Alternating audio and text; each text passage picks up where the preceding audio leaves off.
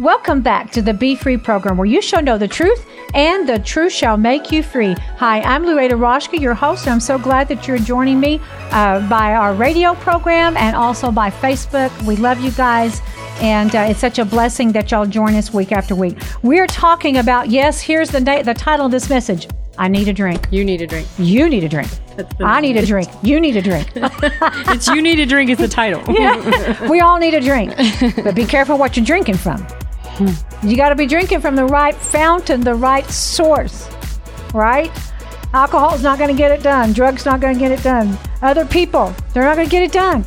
It's the Spirit of the living God. And we're talking about John chapter 4, the Samaritan woman who has a divine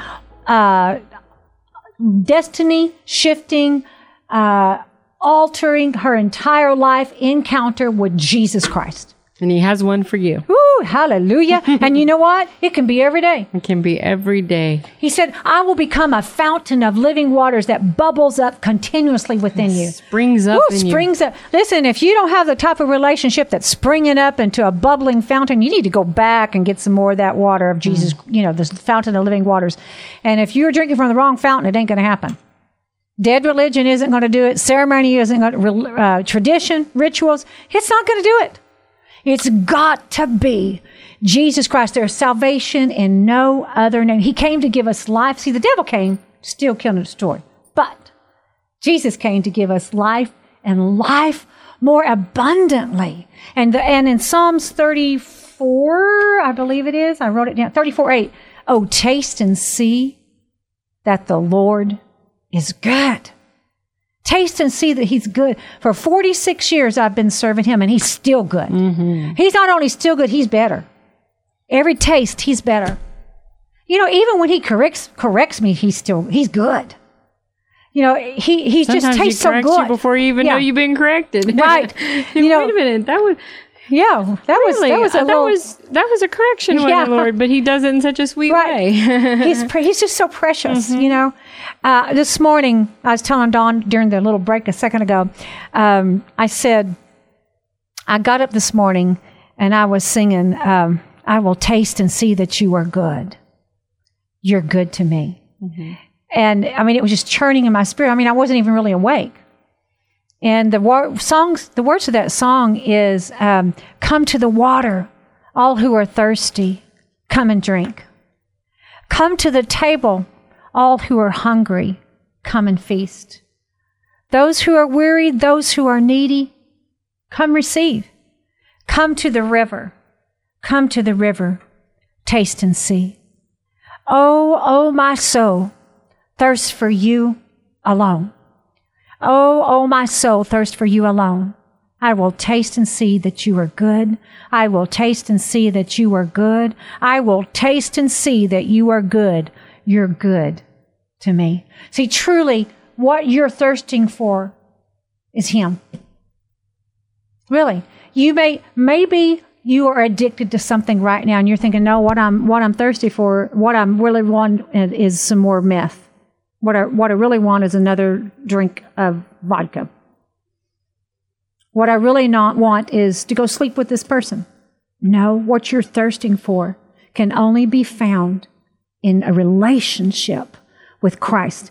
Don't you let anybody tell you, don't you ever settle for anything less. And don't you ever settle for somebody telling you that serving God is boring and it's no fun, because he is joy himself.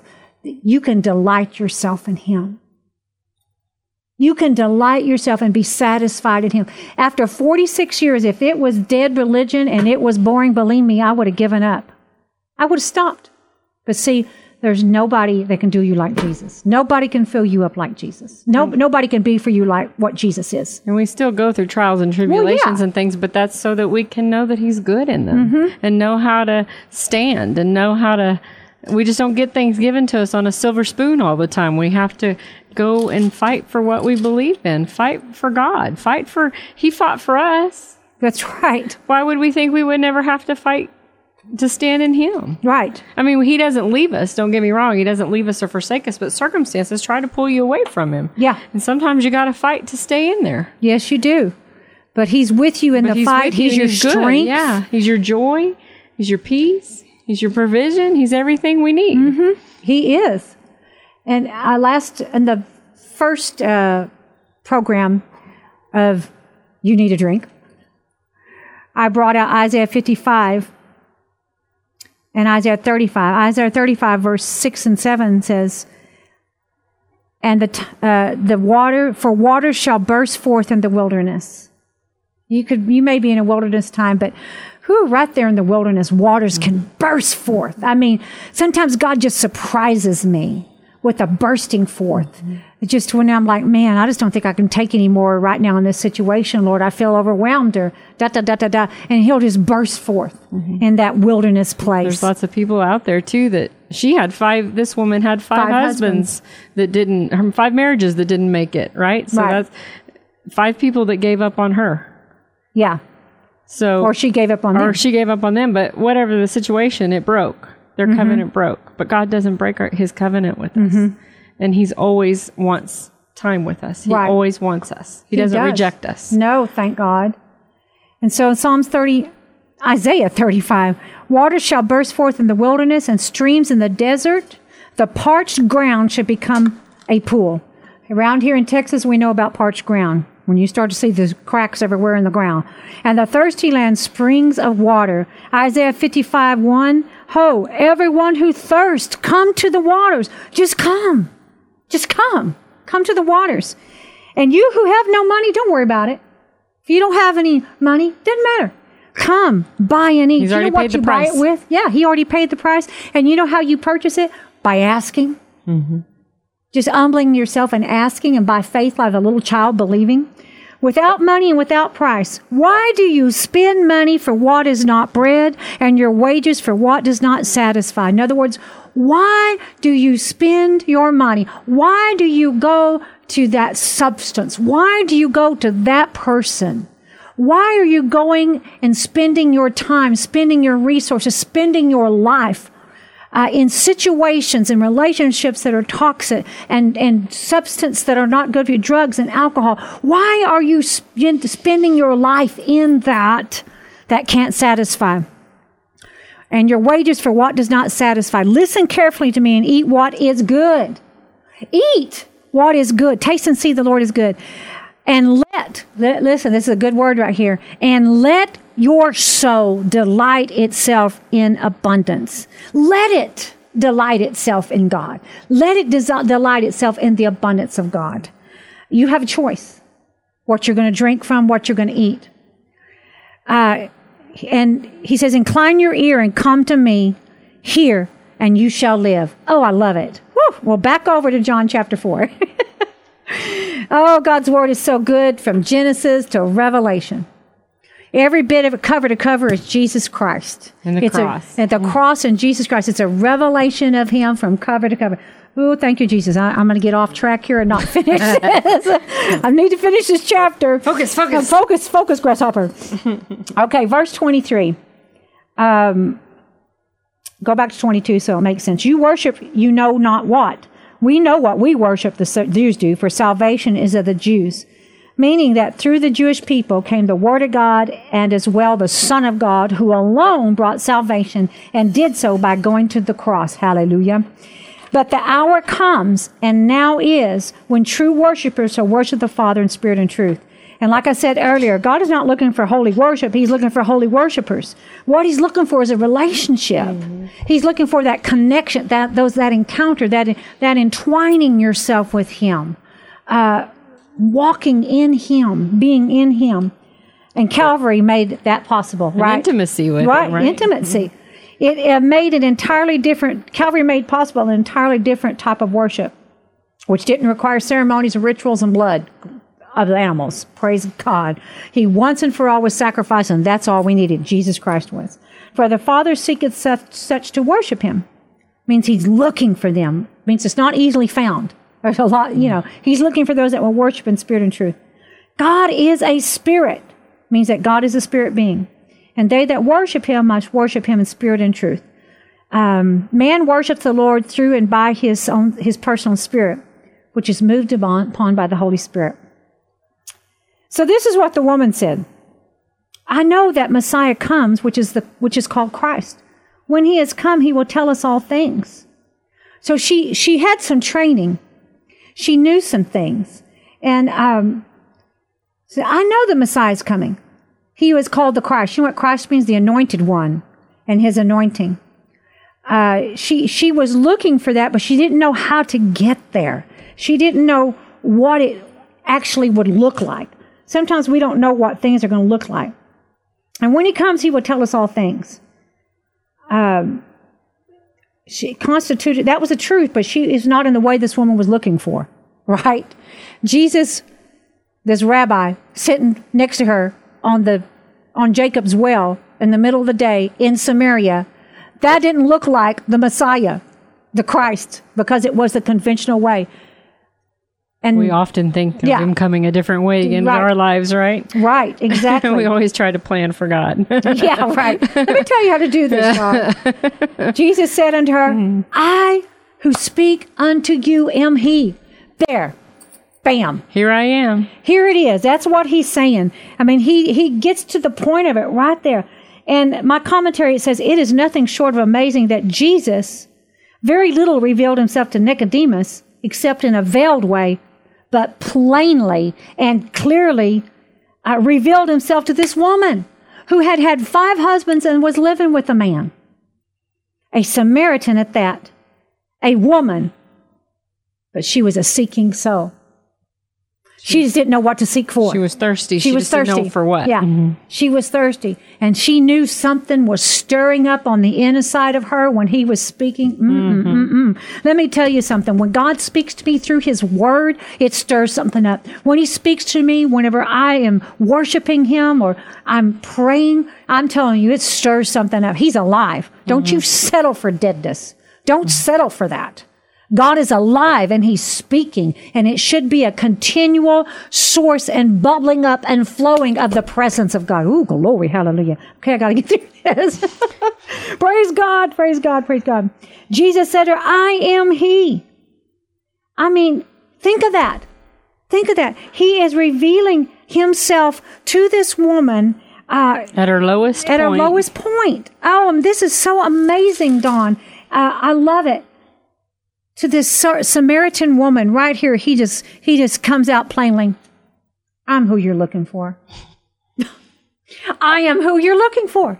I mean, isn't that what he's saying to us? I'm the way. I'm everything. I'm the way, the truth, the life. I'm your water. That's what he's saying to us right now. I'm who you're looking for. I'm what you're looking for. Stop going to those dead wells. Stop going to those things that are damaging you, destroying you. Breaking reliving you down. Things over and over and over, right? Yeah, yeah. Repeating things. Mm-hmm. Those cycles, those dangerous cycles and addictions and those generational things. Hey, I'm so glad that Jesus reached way down to my family. All alcoholics. I mean, passed on from generation to generation. Incest. You know, I had been sexually abused for years, been abandoned, rejected by my mother and my father. But God. And then God turned around. He saved me, and then he delivered those in my family.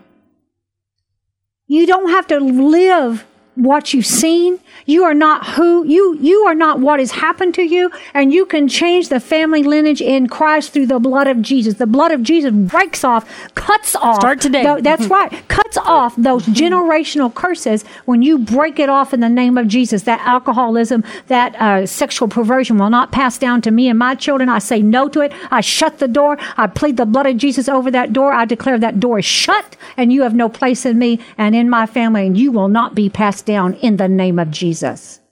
And things begin to change. And when you drink from the one who says, I am he, I'm the one you're looking for. I am the Christ, the Messiah, the anointing one, and his anointing. Jesus means he saves.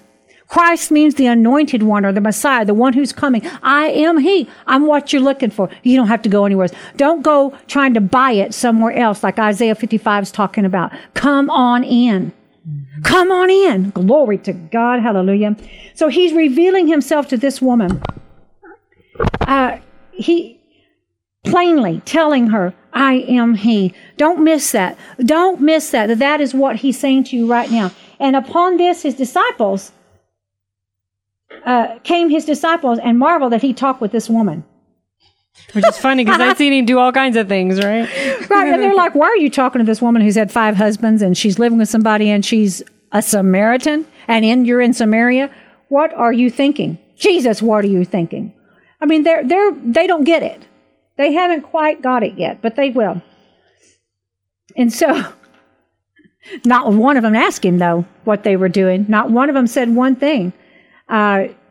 What are you doing and why are you talking to him? They didn't dare question him, did they? They did not question him. They knew his authority enough to not question him. Yeah. So in verse 28, then the woman left her water jar and went away to the town. When did she leave? After he says, I am he. She left the water she came from. Mm-hmm. Yeah. And went to share the water she got. Right. So she left her pot there after he just says, I am he, the Messiah. I am the Christ. I am the one you're looking for. I revealed to you everything about your life. He got down to the root. He didn't cover it over. You're not going to help somebody if they are a drug addict about to overdose themselves if you sugarcoat it. You know? That is not going to fix it. Your fix is not going to fix it. I am he. Mm-hmm. I am the gift of God. If you knew the gift of God and who it is speaking to you, you would ask me to give you a drink. And she said, give me this drink that I thirst not again, that I don't come here again. If you go back and read it, that's what she said, that I don't come back here again. That I come not to this well. She said, I don't want to go back to the old me. I don't want to go back to the old ways of doing things. I got to have I got to have something change. Mm-hmm. I got to have a difference. I got to have a paradigm shift. I got to be turned around. So when she finds out, wow, he's the one. What did she do? She leaves her stuff in verse 28 and she goes away to the town and begins to tell the people. Now let me go back over here. One of my other versions, 28. She says, the woman then left her water pot and went her way into the city and said to the men, I want you to get this, to the men, come see a man who has told me things that I ever did. Could this be the Christ? She's got spiritual perception. Mm-hmm. This has got to be Christ. This has to be the one we're waiting for. She goes back and tells the men, then they went out to the city and came to him. The woman was totally satisfied with what Jesus gave her. With the truth and the living water Jesus himself had given her, she had just met love. She had just met the answer. She had just met the living waters. And her eyes are open. Her spirit is stirred up. She believes and she begins to, she goes away. She says, come see a man. There ought to be something in our lives that somebody can see. And you ought to have such a relationship with God. You may not see him physically, but that you see him. That you see this God that we're talking about, this living, powerful, almighty God of creation, God of heaven and earth, the one who was and is to come, before time, in time, out of time. He is God and God alone. He's God all by himself. He's the eternally self-existent, uncreated God. He always has been God. He always will be God. You ought to have such a powerful, and it's for you. You can have this, a relationship with God that you can say, come see this man. Come see a man that told me everything I did. Come see this Christ. He must be the one. He is the one. Come see. There ought to be a man in you, the Christ, that others can see. He is the Christ. He's the one that we've been waiting for. He's the one, sir. He's the one, ma'am. He's the one, young person, that you've been waiting for and longing for and trying to find, that you've been seeking through all these different things. He is the one. And after that, the woman told the men. She came to them. She was the first evangelist. This woman. She was the first one to go to the Gentile people. This transformed woman became a great evangelist influence because many Samaritans responded to Jesus as the Messiah. She became, from being a woman caught in the trap of adultery, of sexual sin. And the plan of the enemy. The plan of the enemy. Broken, wounded, hurt, left unsatisfied and broken. She went for that. She was transformed into a missionary evangelist. She went back to the men of the city and come see a man who told me everything I did. Isn't he the Christ? He's the Christ. He's the one we've been waiting for. And this one woman, she was the first evangelist, was this woman. She goes back and she goes to the town and she tells them, and they come out. They went out to the city and came to him. Hallelujah. And so this, and in verse 39, and many of the Samaritans of that city believed in him because of the word of the Lord, word of the woman who testified, he told me all that I ever did. So when the Samaritans had come to him, they urged him to stay with them, and he stayed there 2 days. Now this is supposed to be the unacceptable, unclean Samaritans that the Jews did not want to have anything to do with. And many more believed because of his own word. They believed because of her word. Your word is powerful. Your testimony is powerful. A testimony of a transformed, turned around, paradigm shift, going the other way life is powerful. I mean, this woman, she became an automatic missionary and evangelist. And many more believed. Then they said to the woman, now we believe. Not because of what you said, for we ourselves have heard him, and we know that this is indeed the Christ, the Savior of the world, the one who saves, delivers, preserves, the rescuer. And mine says not just because of what you said, yeah, but because we've also gone and tasted of him. We've also gone and heard and experienced him. And experienced him ourselves. And so I love this. I'm going to read this as we close out here in just a minute. Our Savior's grace seen in this woman of Samaria illustrates how past overt or covert prejudices, beliefs, practices, and exposures need not confine or destroy the potential of a person. Now listen to this. A transformed woman who is considered less than, a transformed woman became a great evangelistic influence as many Samaritans responded to Jesus. An added lesson of significance is to see the Savior reaching out to those deemed different or indifferent, teaching the value of our affirming the worth of all people. An unnamed Samaritan woman received life-changing revelation that had eluded many rabbinical scholars. Whew. Jesus had been right under the noses of all those rabbis and Pharisees and Sadducees, and they did not get it. In fact, they killed him, but he willingly laid down his life. Spiritual insight that propelled to another dimension, this woman's spiritual insight to propel to another dimension, perceiving Jesus as a prophet and then as the Christ. She is a model of how true revelation may translate into a powerful witness. So, she got the paradigm shift from a man, the Son of the living God, the living water, set down on Jacob's well with her. My friend, today, maybe you've just been drinking at Jacob's well and you just keep being thirsty. Today is your day to receive. Say, Lord, I receive from you today. I receive from you, Lord. If you didn't say the prayer with me earlier, say, Lord, come into my life. Forgive me of my sins. Wash me, change me. I give you all my past, Lord. I repent. I know that you're the Son of God. You're the Messiah. I want you in my life. Take over. Lord, be in control. I give it all to you in Jesus' name. Change me, transform me. In Jesus' name, I give you all the past. I give you all the addictions. Break it off of me in the name of Jesus. You're my source. Be my satisfaction. Satisfy my thirst. Satisfy my hunger. I believe that you're the bread of life and you're the living waters. In Jesus' name, amen. Now, call our prayer line. We want to pray with you. 866-241-0579. They're not going to try to get you to give money. They're not going to try to get you to sign up for all kinds of stuff. We just want to pray for you and send you out some scriptures free and just bless you. 866-241-0579. Go to my website, louada.org, LOUADA.org. We have tons and tons and tons of free resources, free teaching, free podcasts of I don't know how many radio shows that we've done over the past 3 years, TV shows. You can go to our YouTube channel and You can get, I don't know, tons and tons of our Be Free TV show that airs on the Impact Christian Network.